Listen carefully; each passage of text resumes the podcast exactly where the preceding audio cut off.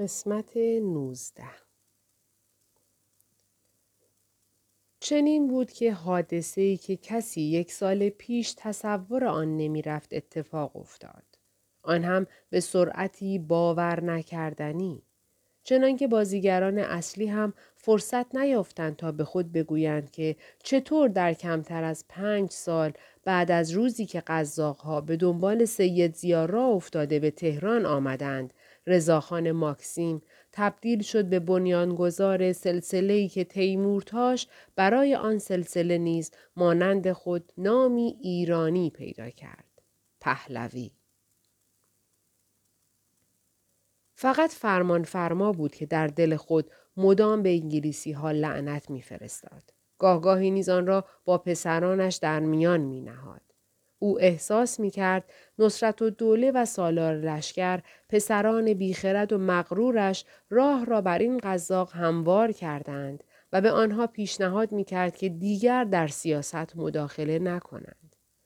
محمد حسین میرزا تنها کسی بود که به گفته پدر عمل کرد و به زودی از ایران خارج شد و در فرنگ ماند. سالار لشکر و محمد ولی میرزا حضور در مجلس های فرمایشی بعد را برای حفظ املاک خود لازم دیدند و نصرت و دوله متنبه نشده و خود را در بازی نگاه می داشت. او در آخرین کابینه رضاخان قبل از رسیدن به سلطنت وقتی که سردار سپه به توصیه اغلا راه ساکت کردن مدرس را به هر شکل برگزیده بود به عنوان وزیر پیشنهادی مدرس وارد کابینه شد و نمی‌دانست که این راه چقدر پرخطر است. در این زمان فقط یک موضوع در ذهن نصرت و دول سنگینی می کرد. انتقام گرفتن از انگلیسی ها که به او نارو زده بودند. با رسیدن رضاخان به ریاست حکومت موقت فرمان فرمان نیز مانند مستوفی الممالک ناصر الملک نائب السلطنه احمد شاه سارم و دوله و سایر شاهزادگان و اشراف قاجار هدیه‌ای تدارک دید و در وقتی که تیمورتاش برایش گرفته بود به دیدار رضا شاه رفت. جلوی در ایستاد. تعظیمی هم کرد. رضا شاه که آشکارا از فتح خود در پوست نمی گنجید با تعارفی فرمان فرمان را در کنار نشاند و خود را مهربان نشان داد. با این همه این رفتاری نبود که با مستوفی الممالک کرد. در مقابل حضرت آقا کرنشی از خود نشان داد و جواب تعارفات مستوفی را با جملاتی شبیه با عنایت پروردگار ما را هم دعا کنید داد. در این احترام گذاشتنها او علاوه بر آنکه از مستوفی جز محبت ندیده بود اخباری که تاج الملوک و بچه هایش به او می‌دادند نیز کارساز بود.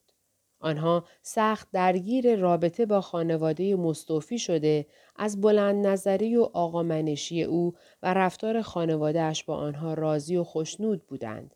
این را به رضاخان هم منتقل می کردند. در حالی که برای رضاخان با آشنایی کاملی که به خصوصیات فرمان فرما و خانوادهش داشت مشخص بود که در پشت درها و در گفتگوهای خصوصی آنها چه میگذرد و اگر فرصتی به دست آورند ریشه او را خواهند زد. چندان که به پایمردی و کارسازی تیمورتاش و داور مجلس به تشکیل مجلس مؤسسان رأی داد و مجلس مؤسسان برپا شد و کار قاجاریه را ساخت.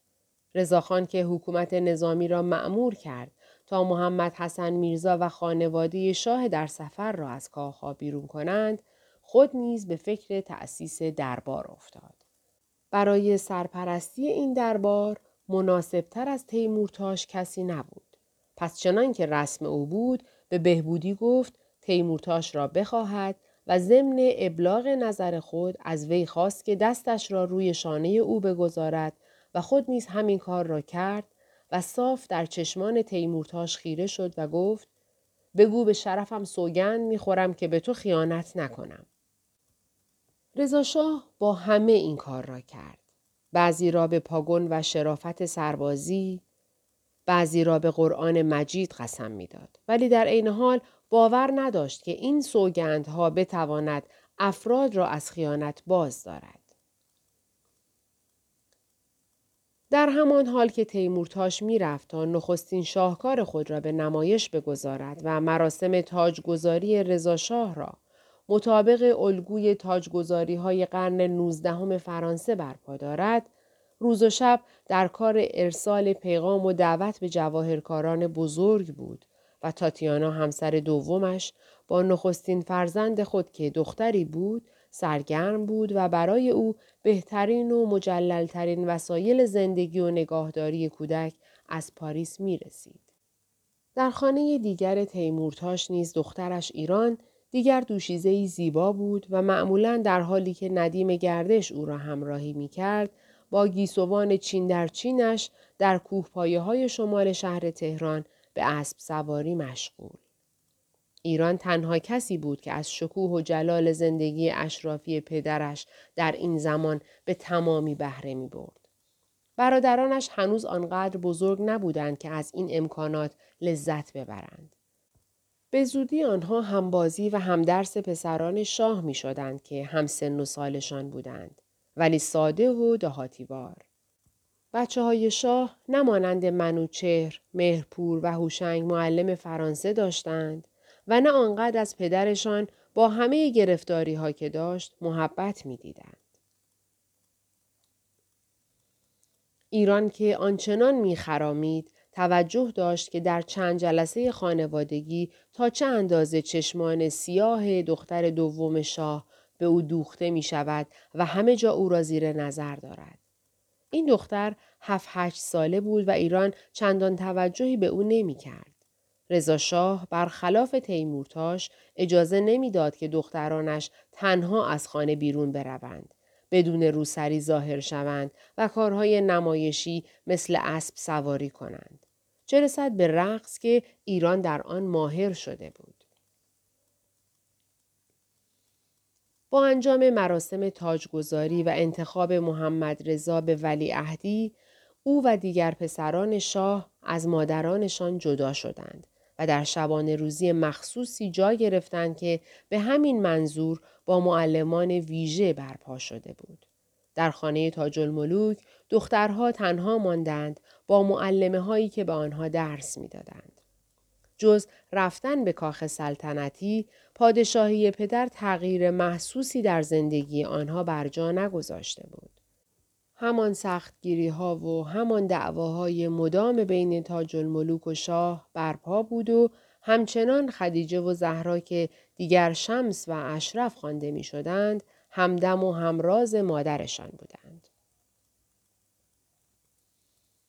در نخستین نوروز پس از به تخت نشستن رضاخان این خانواده مسئله ای آفریدند که چند ساعتی نفس را در سینه همه حبس کرد. تاج الملوک مطابق معمول اشراف آن زمان دخترها را برداشت و همراه خواهرش و چند تن از اعضای خانواده آیرملو راهی قم شد که موقع تحویل سار را در جوار حرم حضرت معصومه بگذراند. رسیدن این عده با اتومبیل بزرگ و سیاه دربار چشم زائران را خیره کرد. آنها در بالاخانه ای جا گرفتند. صحن پر از جمعیت بود. در لحظه ای چشم کسی به بالاخانه افتاد و این درست زمانی بود که زنها داشتند چادرهای سیاه خود را با چادر نمازهای سفید عوض می کردند. بر بازوهایشان عیان بود. فریادی از صحن برخاست ای نامسلمان ها و مردم بنای پرتاب سنگ گذاشتند. سر و صدای مردم آقای بافقی را که نماینده حاج شیخ عبدالکریم حائری در جمع آوری وجوع شرعیه بود از حجره بیرون کشید. پیرمرد که ماده مردم را قلیز دید با ترکهی در دست بالای پله ها رفت و به زنان دستور داد که پایین بیایند و آنها را از بین مردم گذراند و به خانه تولیت سالاریه فرستاد. خبر به شاه رسید. اول قصد داشت امیر احمدی را روانه کند ولی بعدا پشیمان شد و خود به قم رفت. از پادگان قوم جمعی نظامی به حرم فرستاد. رضا شاه چندان غضبناک بود که با چکمه به داخل حرم رفت و با فریاد او سربازان آقای بافقی را بیرون کشیدند و در صحن به فلک بستند. فریاد یا امام زمان پیرمرد در صحن پیچید. در سالاریه اشرف و شمس ترسیده هنوز به حال نیامده بودند با دیدن پدر جلو دویدند. ولی با فریاد رضا شاه روبرو شدند که تاج الملوک را به فوش کشیده بود که چرا دست از این بازی های خرافی بر نمی دارد. در زمانی که این ماجرا بر تاج الملوک و دخترانش می رفت، در مجموعه فرمان فرما حکایت دیگری بود. فرمان فرما هر سال با کل دستگاه عید را در قوم می گذراندند و فردای تحویل به تهران می آمدند. آن سال هم چنین شد. در تهران بچه های قد و نیم قد شاهزاده در شاهنشین بیرونی دور تا دور نشسته بودند. دخترها چارقد سفیدی بر سر و روی آن چادر و پسرها با لباسهای نودوخته که حاجی خیاط باشی خیاط مخصوص فرمان فرما دوخته بود و مادرهایشان که برخلاف زنان رضاشاه و تیمورتاشت نه که با هم دشمن بودند بلکه یکدیگر را مانند خواهر دوست می داشتند با چادر نماز و پیراهنهای دوخت بدر نسا خیاط سرخانه بالای تالار در طرفین شاهزاده جا داشتند. آن طرفتر عروسهای شاهزاده نصرت و دوله که در همان سال در شکار تیری به بازویش خورده بود و سالار لشکر در پایین اتاق در طرفین در. فرمان فرما ابتدا خود دعای تحویل را خواند و به دنبال آن تفعالی از قرآن. آنگاه بچه ها به ترتیب از نصرت و دوله تا کوچک ها که در بغل و له بودند هر کدام دست فرمان فرما را می بوسیدند و ملاطفتی می دیدند و عیدی خود را دریافت می داشتند. دقایقی بعد مرخص می شدند تا به بیرونی بروند. فرمان فرما چنان حسابها را داشت که مثل همیشه عیدی مزفر پسر نصرت و دوله را که در فرنگ بود به پدرش می‌داد. فرمان فرما هر سال چند کلمه هم در پایان و دید بوسی ها می گفت که بیشتر به قصد تنبه بود و یادآوری خطاها و آنچه به اموال افسوده بود و سهم هر کدام. اما امسال در نخستین سالی که نوروز را بدون وجود یکی از بستگانش در سلطنت میگذراند چندان دل و دماغی نداشت. بعد از رفتن خانواده و مرخص شدن پسران بزرگ که میبایست در خانه های خود مراسمی برپا دارند، قرق می شکست و حدود 100 تن از مباشران و کارکنان شخصی فرمان فرما که با خانواده هایشان تحت تکفل او بودند دست دسته به تالار می آمدند تا تبریک بگویند و عیدی خود را دریافت دارند. اول از همه فتن و دوله مباشر اصلیش که خود از رجال بود و به دنبال او چند روحانی که به عنوان معلم بچه ها و یا روزخان خانواده یا مدرسان مسجد شاهزاده خانم که فرمان فرما متولی آن بود و بعد دیگران. در این جمع چهار فرنگی هم بودند از هیلر شوفر تا پرستار فرانسوی. ساعتی بعد حاجی دکتر خان پزشک خانواده و محضردار، خیاط و دیگران می آمدند. تا نجم السلطن زنده بود، فرمان فرما به محض بازگشت از قوم به خانه خواهر می رفت و احترام او را به جا می آورد و از آنجا سری به خانه عین و دوله با جناقش می زد.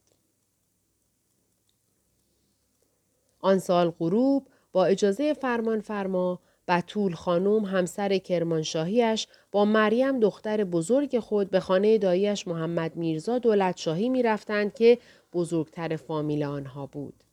از چند سال پیش با وصلت رضاخان با خانواده دولت شاهی ملک اسمت هم با پسران کوچکش به آنجا می آمدند. امسال اما ملک اسمت نیز تنها بود و از شنیدن ماجرایی که بر تاج الملوک هوویش رفته در دل شادمان. ملکه اسمت و تاج الملوک به خون هم تشنه بودند. حتی رسیدن شوهرشان به سلطنت هم آنها را آرام نکرده بود. اما در آن روز در خانه تیمورتاش صحنه متفاوت بود. سرور و سلطنه با بچه های کوچکش به مشهد رفته بودند و ایران در تهران تنها مانده بود و به دستور پدر سال تحویل را با او و تاتیانا می. در آنجا گرچه سفره هفت سینه زیبا و مجللی چیده شده بود ولی از دعای تحویل و چادر خبری نبود. تاتیانا و ایران هر دو با موهای آرایش کرده از مردان و زنانی که برای دیدن می آمدند پذیرایی می کردند. چند تنی از شاهزادگان روس که در تهران بودند و همسران چند تنی از های مقیم ایران آمده بودند. دیگران نیز تا ظهر رسیدند. ولی تیمورتاش خود در کار انتظام دربار در اولین سلام نوروزی سلطنت پهلوی بود و در این کار با پشتکاری عجیب قابلیتی استثنایی از خود نشان می‌داد. در مراسم تاجگذاری رضاشاه تاج پهلوی را که تیمورتاش سفارش داده و بر ساخت آن نظارت کرده بود او حمل کرد و تاج کیانی را فروغی نخست وزیر. بلافاصله پس از کالسکه شاه کالسکه قرار داشت که تیمورتاش و فروغی در آن نشسته بودند. هر بی سیاستی می‌فهمید که تیمورتاش جاه طلب به زودی این مدعی ادیب و بیتحرک را از کالسکه به زیر خواهد انداخت و خود نفر دوم کشور خواهد شد. چیزی که تیمورتاش در نمیافت این بود که چون با آن سرعت جلو رود نفر اول از او بیمناک خواهد شد.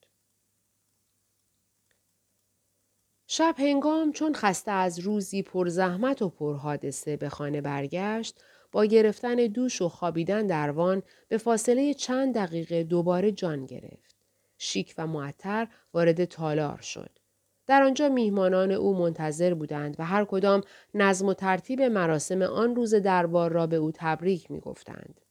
ایران از داشتن پدری که سفیران و وزیران در مقابلش کرنش می کنند و قابلیت های او را می ستایند بر خود می بالید و هر لحظه عاشقانه تر این پدر را دوست می داشت.